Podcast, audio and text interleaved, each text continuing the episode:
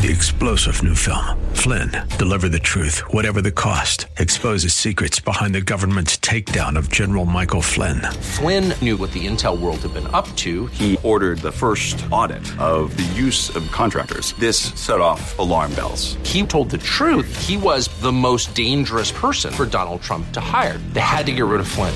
Flynn, deliver the truth, whatever the cost. Available now. Watch it today. Go to salemnow.com. Salemnow.com. This is the Pro America Report on The Answer San Diego. Welcome, welcome, welcome. Ed Martin here on the Pro America Report. And I will start with this from March 23rd, 1775.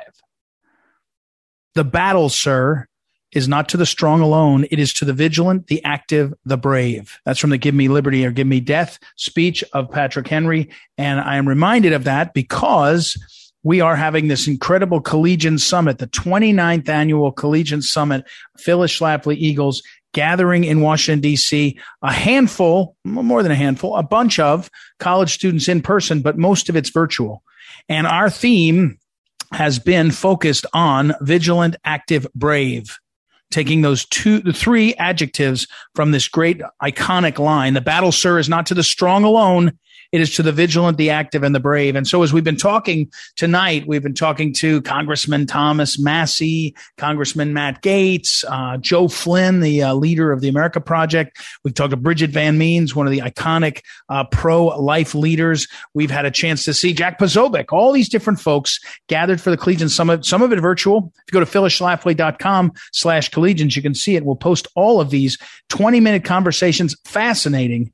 Armstrong Williams, the kind of uh, media guru, so you know, uh, communicator, uh, um, you know, of, of such renown. Uh, we have uh, actually had Hans von Spakovsky, who's written the book literally on election fraud. And I was interested, uh, Saurabh Sharma, who is the president of the American Moment, sort of an America First group, phenomenal guy. And we had a conversation with him. So lots happening, lots of exciting stuff. The question is, the vigilant, the active, and the brave, as we've talked about, when this uh, these three adjectives were, pro- were proposed to all these different leaders, they had different responses for collegians. And I remember distinctly from earlier Joe Flynn saying, "You just have to stand up." He actually, I don't know if he said the phrase, but he, he sort of implied you don't have to gain ground. You just have to not stand down. And you, I'm reminded so often you watch what the woke culture is doing. You watch what the government, the narrative machine is doing. It is punishing the people that stand up. You're not even punished for making progress. In fact, oh, Congressman Matt Gaetz was here.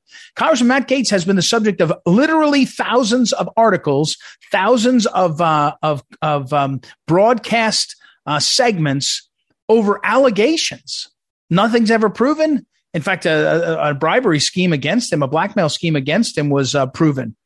And so he was here. But Joe Flynn's point if you're going to be vigilant, active, and brave, first you have to stand up. And what I would add to that is when you hear these different leaders, when you hear all these different folks, uh, Alex Newman, who is at the Collegians, the common denominator, if I can say, is not the vigilance activity or brave. It's not even the standing up.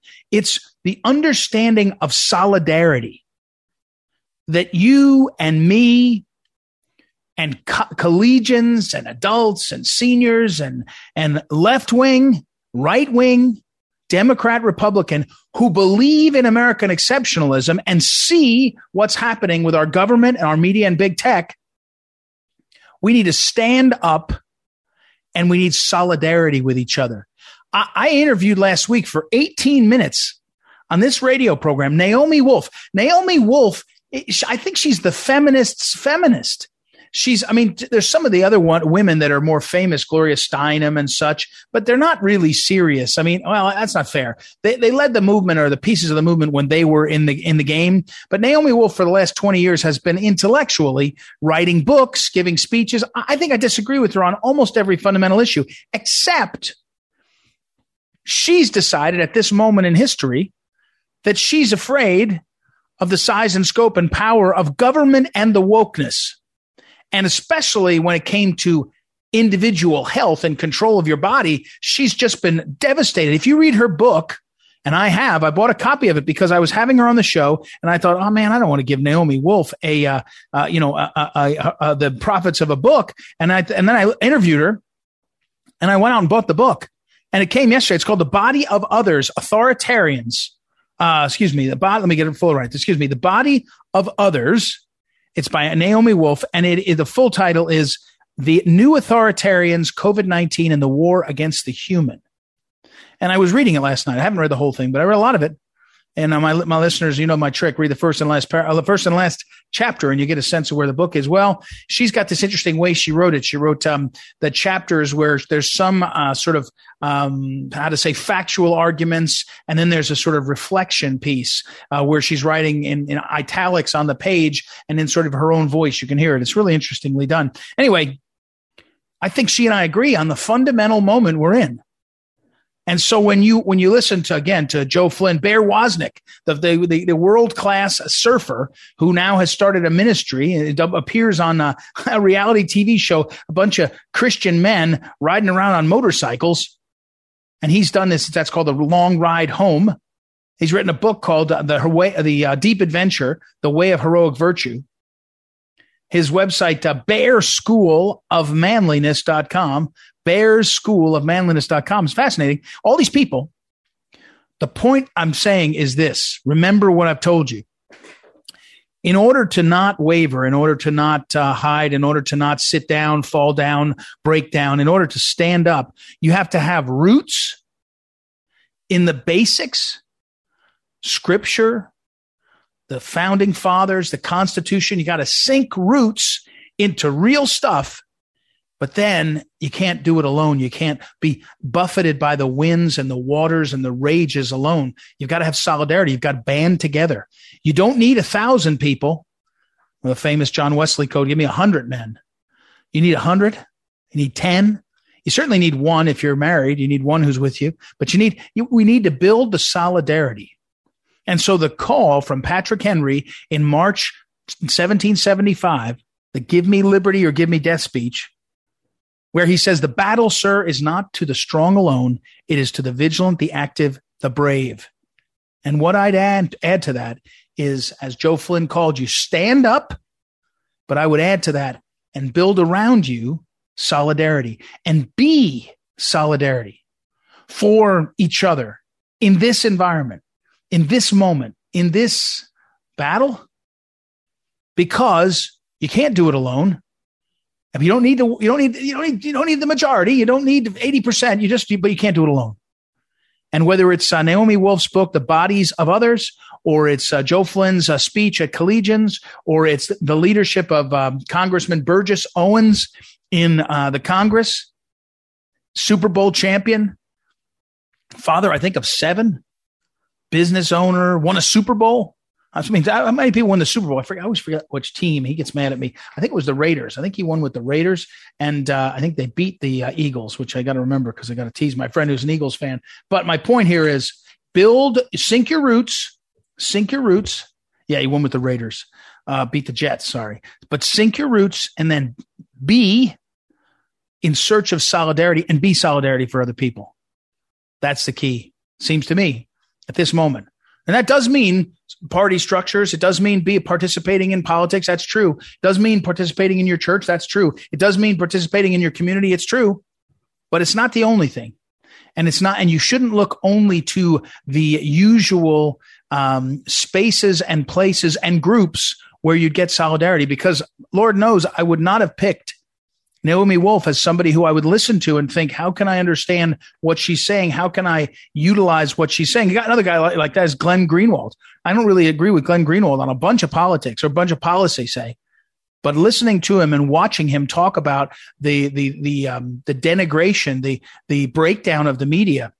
Matt Taibbi, same thing these guys I don't agree with, but their solidarity, they're in solidarity with those of us that are saying something's wrong in this country. What can we do to change the course? How do we stand up? How do we build solidarity? How do we go forward?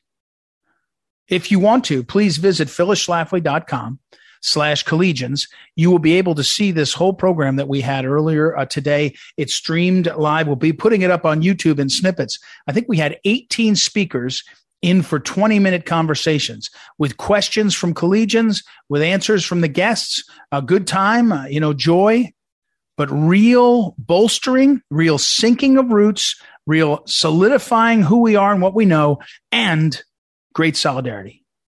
It was a very important uh, event, and I hope you will go and get fortified by it there. All right, we're going to take a break. When we come back, we've got a lot a lot on the show, a lot to cover, and uh, we will move right through it. The one thing I want to tell you is visit proamericareport.com, proamericareport.com, and you will see all these different great interviews we're doing uh, and others. We'll get a breakdown uh, from Ted Malloch about ESG, what a failure it is in terms of the uh, value for our uh, for our um, uh, businesses to turn to this ESG thing. And uh, so we'll talk, and we'll also have, I'm very excited about this. We'll have a, an interview with Jeff Stephens about his book, Fool's Errand, which has a lot to do with fatherhood and his father. And it's a novel, uh, but he's got a great interview. It's a great book. Father's Day is coming. And I just encourage people find the great periodicals, uh, excuse me, the great books, novels that deal with fathers. Jeffrey Stephens has written one I like a lot. So uh, we'll talk with him in a few moments and a lot more. Again, visit uh, proamericareport.com, proamericareport.com. Sign up for the daily email, the daily wink there. And uh, we'll be right back. It's Ed Martin here on a Pro America Report. Back in a moment.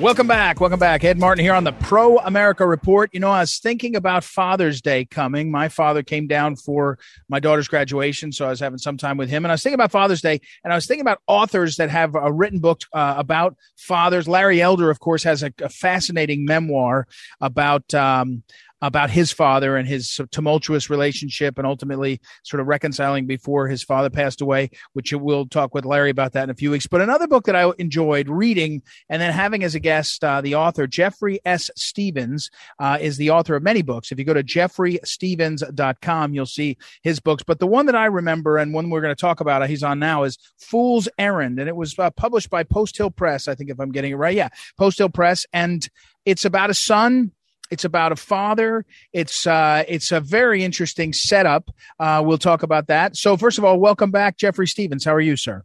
I'm great, Ed. Thank you so much for having me back. Well, uh, you're welcome. And before we get to that, you are an author now. I mean, you've had other things in your life, uh, you know, you've in your businesses and things, but you're an author now. We were talking off the air about another book you've got uh, coming soon. But when you went to write this book, Fool's Errand is the book. Um, how did your did your relationship with your father motivate it and how does it fit together? Because it is a novel. It's not it's not uh, a memoir but it, i know it's overlaying with uh, with relationships. So talk about a little bit about that.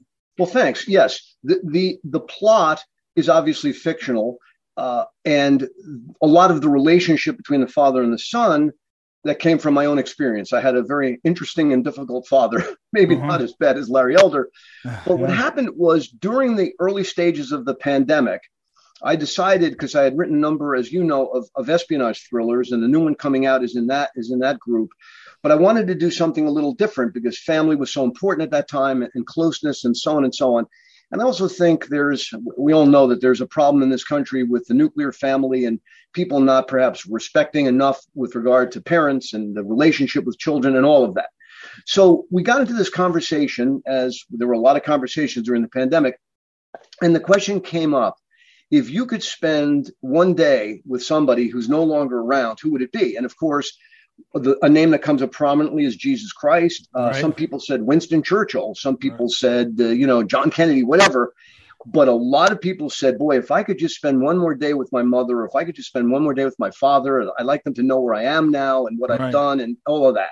Yeah. And it got me to thinking, and so I came up with the device of the story, and I'm not, this is no spoiler alert because it happens right on the front page. Right. We learn that this young man finds a letter in a box that his father, who had died six years earlier, had written him just before he died. Uh-huh. And that spins all of the action into happening where this young man now has to decide whether or not he's going to pursue his father's dreams because his dad was always one of these dreamers and he always had the big deal and the brass ring that he never quite reached and all, and all of this. And so the, the character has to decide, as the title indicates, will he go on this fool's errand? And of course, we know that he does. Otherwise, it wouldn't have been. It would have been a short story, not a book. So anyway, um, that's where it all came from. I wanted to explore the relationship between parents and children, particularly a father and a son, and I wanted to make it fun. And so, as you know, because you've kindly enough read it, that it's an international treasure hunt and with a lot of very colorful characters coming in and out. And the other thing I wanted to do, if I may add this, is because we were all sort of locked up during the pandemic, I wanted to make sure that it got us out of our own space. So it goes from New York to Las Vegas and ultimately to the south of France, to the Riviera. I just wanted to be that kind of the scenic thing as well. And so that's the whole beginning of the book. We're talking with uh, Jeffrey Stephens, and again, Post Hill Press uh, is the uh, publisher of his book, and you can go to his website and track down all of his writings, jeffreystephens.com. Uh, and uh, the book, of course, is Fool's Errand. So, how did you work out as a as an author the, your own? How do you work out the relationship you had with your father you mentioned him a little bit, and the father in this. When I read this, and now that I've talked to you, when I read Fool's Errand and look back at it, I, I can't. I, I, I, the characters in there, Blackie, uh, and and how I, I think that must be Jeff Steve Jeffrey Stephens' dad. How, how do you work out the sort of reality of it and the fiction of it and the and the playfulness as a writer? Yeah, it is. It is playful and it is fun, and a lot of it was very poignant, I must say, because Many of the episodes were very close to what happened in my own life, in my in the conflicts I had with my dad, and so on. Um, as I say, the overall story didn't happen. You know, the story didn't happen as it, as it is laid out, but the characters are very much as I saw them and sort of examining those relationships and and the ups and the downs of everything I went through with my dad. So it was really a lot of fun to go through that. There was there was one scene towards the end of the book, and I won't say which one it was, but a writer friend of mine, when we were editing the book, I said, you know, I really had a, a, number of other scenes, and he said, you know, we've got to get rid of some of these scenes. We've got to I- increase the pacing. It is a very well-paced book. It's not a long book. It reads quickly. It's a page turner.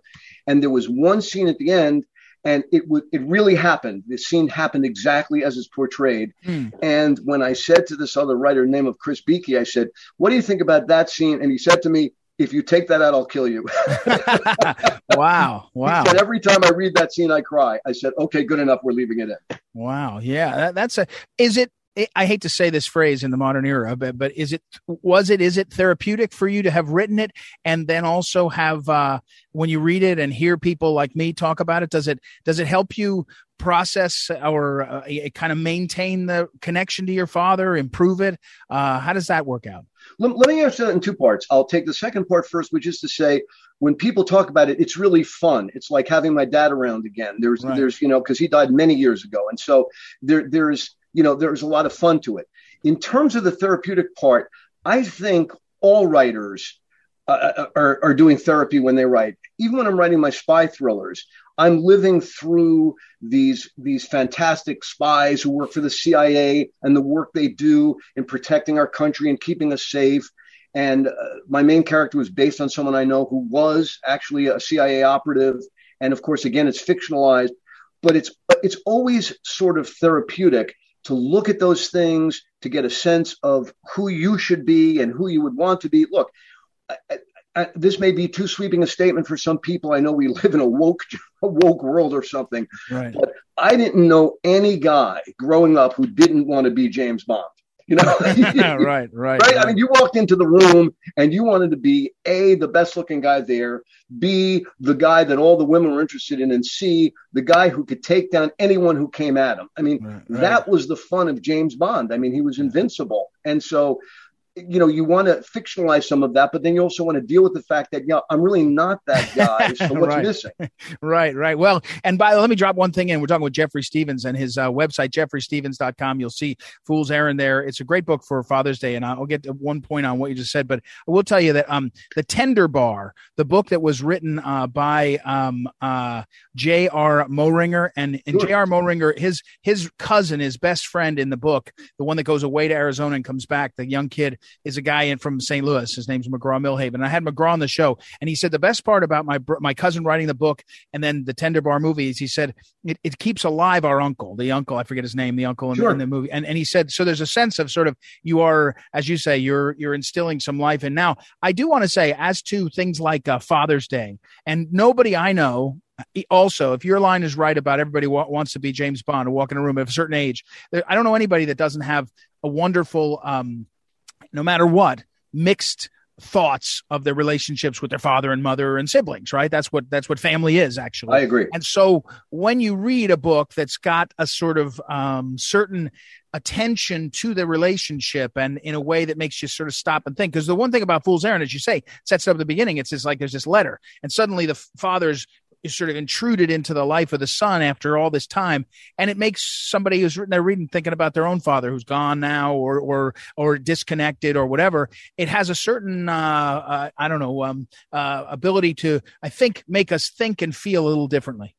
I, I hope so because the nicest thing that anyone ever says to me about the book and I, I you know i love when they love the book and they say a terrific story but i cannot begin to tell you how many men and women would say to me I read that book, and the next thing I did was I called my mother or I called my father. That's that's uh-huh. the best thing you say right. because obviously, as you say, it, it, it would be ridiculous for anyone to say that they had a perfect relationship with a parent. I mean, there've got to be ups and downs. There've got to be there's got to be disciplinary issues. There's got to be something going on there. Right, My relationship with my dad was very mixed, and the character in this book has a very mixed relationship with his father. He knows his father was charismatic and he was and he fun and interesting, but he was also had a dark side and was difficult to deal with, and so on. So I think it's wonderful to look at all of those things because that's really the fabric of our lives. That's what makes us who we are. And part of the point of Fool's Errand was that the father who had died six years before the story begins still has this amazing pull on yeah. his son. Yeah. I mean, yeah, my dad yeah. died. I don't want to tell you how many decades ago, right. but I still think about him. And I, and there are moments when I say, gee, I wish my father could be here to see this. Mm-hmm. So, yeah, yeah. Well, JeffreyStephens.com. Go there, find out more about Fool's Errand. It's a good one for Father's Day. Real quickly, Jeffrey, tell me about the next book that's coming out. Give us a preview, please. I will be very quick. I'll say this, by the way, JeffreyStephens.com. Stephens is with a PH, everybody. Yes, so thank you. start looking for it. Yep. Uh, the new book is called The Handler, and it's it's a, a new series of, of I, another espionage series that I've started with a new series of characters, uh, two CIA agents, a man and a woman who work together. And in instead of the usual thing, the usual applesauce where they have a romance, they don't have a romance. These are tough CIA agents, and it's all about some terrorist attacks in the United States based on the edicts of the Quran. So it's a little bit controversial, um, but I'm very proud of it. I think it's a very realistic book. The Handler comes out August 30th. Very good. Thank you very much, uh, Jeffrey Stephens. And as you mentioned, thank you for doing that. JeffreyStephens.com. Uh, it's S T E P H E N S. I'll put it up on social media too. Uh, have a great uh, Father's Day. And thanks. Thanks. Happy thanks Father's Day, everybody. Thank yeah. you so much for having me, Ed. And thank you for everything you do. Thanks. Oh, you're very nice. Thank you. Jeffrey Stephens, everybody. We'll take a break and be back. I'll put it all up on social media. You can find a link to his website as well as to his books. And uh, we'll be right back. Ed Martin on the Pro America Report. Back in a moment.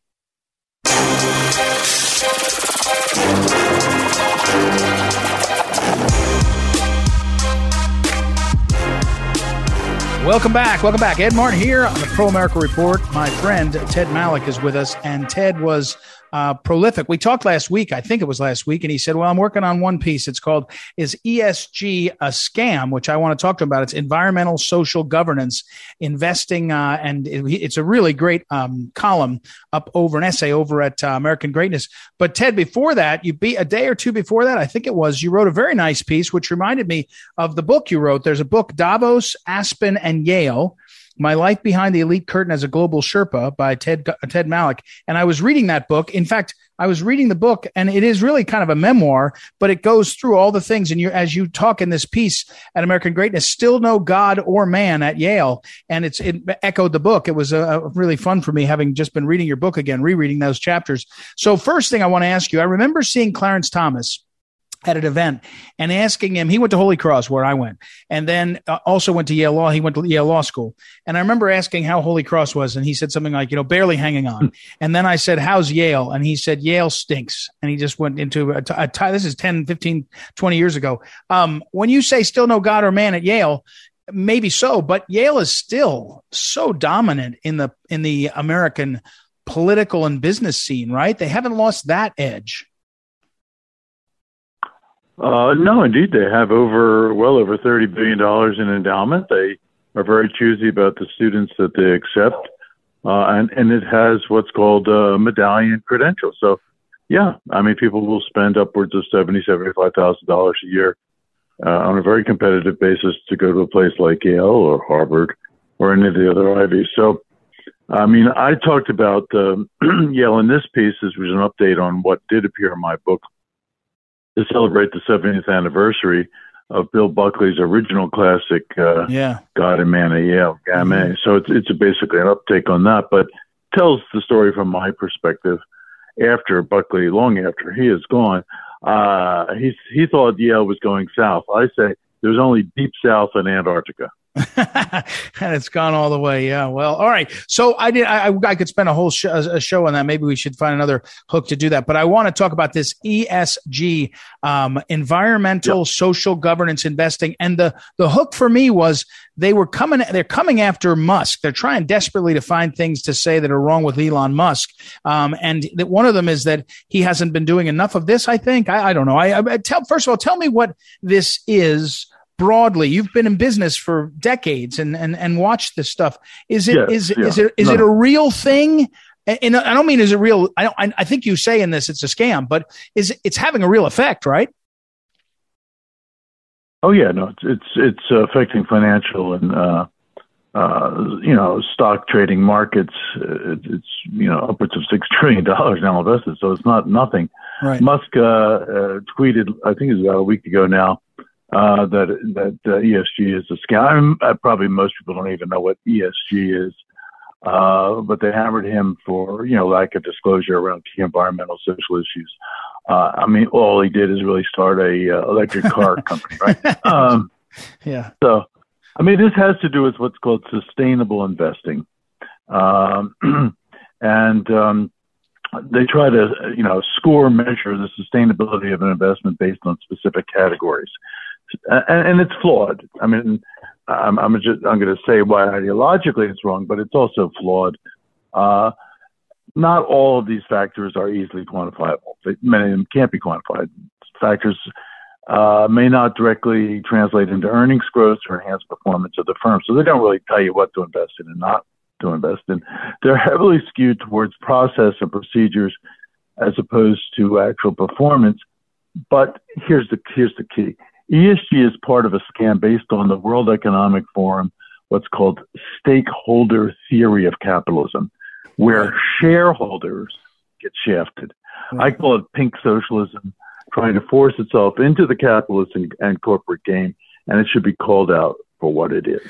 It, uh, it, you know, it's an end run we're talking to, uh, Ted Malloch, but Ted, I wanted to ask you this. This is I, I, noticed in my calendar, funny why, that one of the guys that I really came to admire, August Busch III, who was for 25 years ran Anheuser Busch, very successful company, and then it got taken over by the Belgian company InBev, and and it was sort of a sad mm. ending in a way to the to the company. But um, I, I got to know him enough, and and you knew scores of these people that were top level CEOs who had a real gift for leading, and they did have a sense of how they fit into the community. So August Busch III, when he ran Anheuser Busch, it was a civic partner in all kinds of things, from from uh, ball ball fields to to soccer stadiums to whatever. Right? It was and it was part of their marketing, but it was also part of their ethos. When they got became a a um a, a, a foreign company, it, it, they just changed the dynamic, and the dynamic was we're going to squeeze all of the profit we could. There's nothing wrong with that. It's not illegal, but we used to have leaders that could run these companies, like maybe Musk is saying he is. That we said, hey, we we see their sensibility and their ethos, and that is uh, helpful for our nation. And so, and I, I, think the ESG is trying to enforce, as you say, an ideological argument. You, they wouldn't like uh, August Busch III's approach before, but you know, something about the the dynamic is making it so people see corporations maximize profits to go to China. That wasn't good for we the people, America first. But this isn't good either. Is there a middle ground? Uh, I don't think it's a question of middle ground. So, I, I, you know, I've written extensively about this subject. This is sort of my favorite thing, what I'm known for.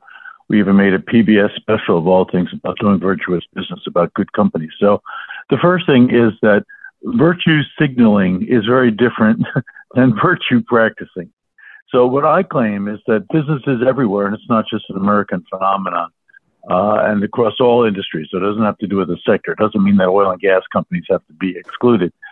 Uh, companies that ignore the comp- that customers come first, that employees matter, that governance is an expectation, that environmental damages indeed can be costly, are problematic. And for decades and decades and decades, I think really good companies knew those things, and that they didn't need some kind of stakeholder theory to suggest that uh, that they needed to get there. They did it on their own. They were good leaders, they were good companies, and they built very good businesses. And I think we need to get back to that definition of shareholder value, not profit at at at at, uh, at all costs. These companies were profitable, but they didn't put profit first. They became profitable because they did those things. Yeah, we're talking with uh, Ted Malloch, and I'm looking at uh, the many books that you've written and essays on this. And one of them that I have on my shelf, "Common Sense Business uh, Principles for Profitable Leadership," all in this, as you say, in this. Uh, so in this area of how to how do people lead? I mean, but so back to e- ESG uh, environmental social governance investing. The other part of this, I think that you're saying is the ESG is then used. It's it's it's a scam.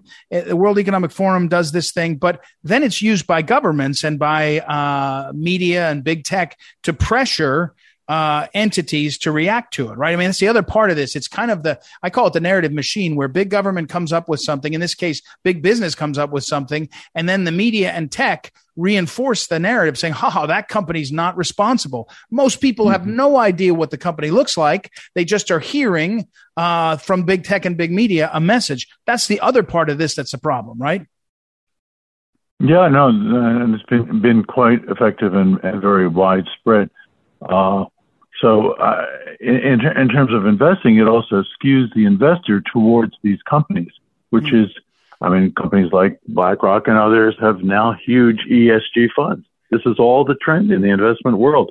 And when you talk to, uh, you know, in, in millennials or younger people, they say, well, I'm not going to invest in any of these capitalist companies. I'm only interested in ESG funds. Well, first of all, as I've just explained, you can't measure these things. And secondly, it's dubious and probably a scam. Yeah. Uh, we're talking with Ted Malloch. Ted, in your piece, America over at American Greatness, I'll put it up there. You refer to the, the use of the courts too, then to sue um, uh, are the you know there are shareholder suits right where the shareholders will say hey wait a second you're mismanaging things. Uh, we that we, we don't want that to disappear completely. But in this case you have sort of what stakeholder suits? And and in other parts of the world i think i remember australia you referred to that that they're you know you, you people are using these the esg as a hook to go in and basically uh well, i don't know damage or change corporations uh, uh completely yeah, well, that's the whole impetus. Is, is you know, it's it's not a superficial thing, meaningless thing. They want to invest in companies, take over these companies, skew them in a certain direction, and you see that. I mean, I could name companies that are going in this direction, all because of the so-called stakeholders. They argue, even though many of them, most of them, don't have shares in the company, that they have a stake in these companies. It's basically a form of socialized capitalism. That's what it is. Hmm. Um, and is it growing now, or is it is it is it ebbing or flowing? Is it is it are we in a in for more of this well, fight, or it's it grown phenomenally? Yeah, no, in Europe it's it's more or less mainstream. It's come to the U.S. As I said, the numbers are very large and growing. Uh, hmm. All of the major investment houses have these funds. Uh, and I think more and more of them are skewing their investments in this direction. So it's it's not something that that is a sprint force. It's something that's very much on the horizon. We ought to be aware of it. When I wrote this piece last week, I got a, a lot of emails, always do, and one one of the emails was I won't say from whom, but a very very big uh, leading business authority. Said, "Thank you for the, bringing this to our attention." I just called my stockbroker and said, "Don't touch any of these funds." well, I mean that's that that's probably smart too. But uh, all right, last uh, qu- uh, question, Ted. In in when you're watching a, you said socialized capitalism as a phrase, and you're watching right now, you're you're seeing inflation numbers like we haven't seen in forever. You've been talking for a couple months mm-hmm. about this. Um, you know, where yeah. are we? Where are we now? Are we are we now? Uh, how fast are we into this uh, hard times? Oh no, we're I've been predicting this for nine months for a year, and nobody wanted to listen. I was a crying voice in the wilderness with some others. No, th- this is not peaked. This is not transitory. We are in for some really, really hard times, and and Larry Kudlow has said this on TV this last week. It, it's going to be rough. The Fed uh, is basically the only tool we have left, and they've got to raise interest rates. That's not a pleasant phenomenon. They're probably going to do it a half percent. I think they should do it a whole percent, and they're going to have to do it a lot more and a lot more often. It's not going to be a pleasant few years. Hmm. But I'll tease you with my next new piece, as I often do. so I'll yeah. have to talk to Ed Martin again. Yeah. my next new piece, which I'm writing just as I speak to you, is called Biden's Top Gun Advisor. Oh, Biden's Top Gun Advisor. Can I guess who it is? Everybody's Su- been asking who's advising the Susan, president. You know, all Susan this mystery. Rice. Is it Ron Klain? Is it? No, no, no, no, no. Hunter Biden is Joe's Top Gun, move over Maverick, Top Gun co-pilot and uh, you can read my next article on this subject. All right, Ted Malloch never disappoints. The teases are probably the my favorite part. I have to admit because they come as a surprise. All right, Ted, thank you as always. We will talk again next week about that. Hunter Biden in the in the in a Ted Malloch uh, column as a Top Gun advisor to Joe Biden. That's funny. Read the ESG column by uh, Ted Malloch. It will inform what you do. And uh, his book again, I mentioned Davos, Aspen, and Yale. Uh, super. We'll take a break, everybody. We'll be right back. It's Ed Martin here on the Pro America Report. Back back in a moment.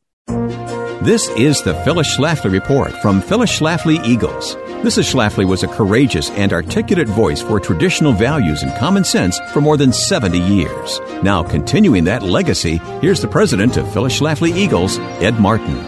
After the announcement of the decision by Twitter's board of directors to accept a purchase offer by the billionaire turned free speech advocate Elon Musk, one Twitter employee readily reflected the overall liberal fixation of Twitter employees in general. He asked Twitter CEO Parag Agrawal whether Donald Trump would be reinstated on the platform. Agrawal said he didn't know. Trump, however, stated that he does know. He's not returning to Twitter even if he's allowed back. This sets the stage for Musk to beg and urge Trump to return, which is how the free market works best. Trump plans to work on lifting his own platform called Truth Social by posting there instead of his old roost on Twitter. Trump's platform is outside of European censorship rules and need not cave into demands by leftist trolls or allow their stream of vile, senseless response tweets that are welcomed by Twitter and litter Trump's prior account there. Although Trump made clear that I'm not going on Twitter, I'm going to stay on truth, he still did not wish ill on Musk. Trump said, I hope Elon buys Twitter because he'll make improvements to it and he's a good man but I'm going to be staying on truth. This well wishing from President Trump not only shows his own class, but the promise of what lies ahead for Twitter with Musk in charge. Twitter's pre-Musk board of directors took in a total of $3 million in compensation annually. And Musk has vowed to have a volunteer board for Twitter to save that waste. In fact, Musk seeks to take the company private so that it will no longer be subject to intrusion by securities regulators. Amid its increased censorship, Twitter's stock had fallen sharply in the last nine months, and its bankers reportedly advised Twitter that restoring value required accepting Musk's offer. The saga of big tech is far from over. Musk's big move is only the first of many battles, I believe. Yet I think it's appropriate to take a moment to appreciate the irony that for all the left's praise of electric vehicles, their virtue signaling only fueled Musk's ability to recapture Twitter from them. That is truly the free market at its finest. This has been the Phyllis Schlafly Report with Ed Martin from Phyllis Schlafly Eagles. When big tech billionaires silence conservative voices on social media, the very core of American liberty vanishes. It's happening, and it's a slippery slope. At phyllisschlafly.com, we have a plan for protecting free speech. It starts with you. Please go to phyllisschlafly.com. Thanks for listening, and join us again for the Phyllis Schlafly Report.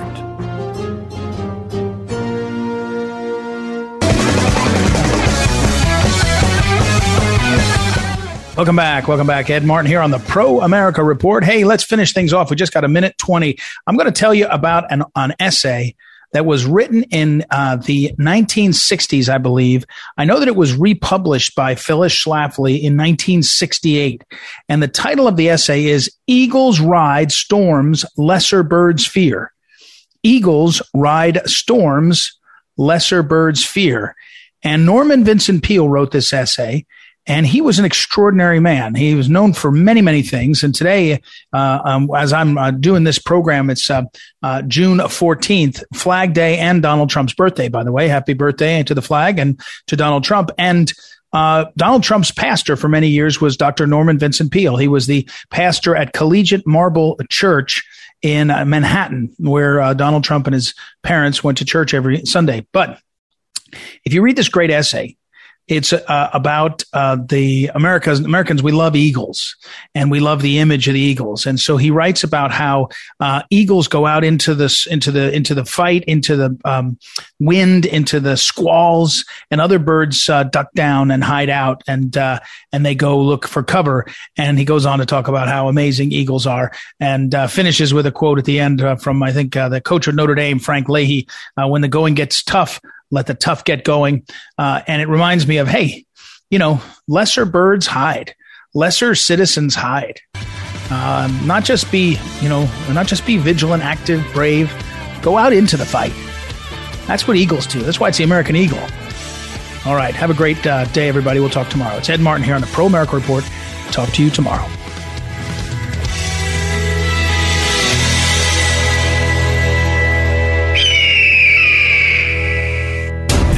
The Pro America Report on The Answer San Diego. Three star general Michael J. Flynn, head of the Pentagon Intelligence Agency, knew all the government's dirty secrets. He was one of the most respected generals in the military. Flynn knew what the intel world had been up to, he understood its funding. He ordered the first audit of the use of contractors. This set off alarm bells. The explosive new documentary, Flynn, Deliver the Truth, Whatever the Cost, and covers the facts behind this scandal. Flynn told the truth. He was the most dangerous person for Donald Trump to hire. I find out the worst enemy that I'm going to face in my life is right here in America. They took my assessment and they wanted me to change it. And I was like, I'm not changing it. They had to get rid of Flynn with in depth interviews, archival footage, and never before seen personal records of the man behind the headlines. I just felt like I was drowning. Flynn, deliver the truth, whatever the cost. Available now. Watch it today. Go to salemnow.com. Salemnow.com.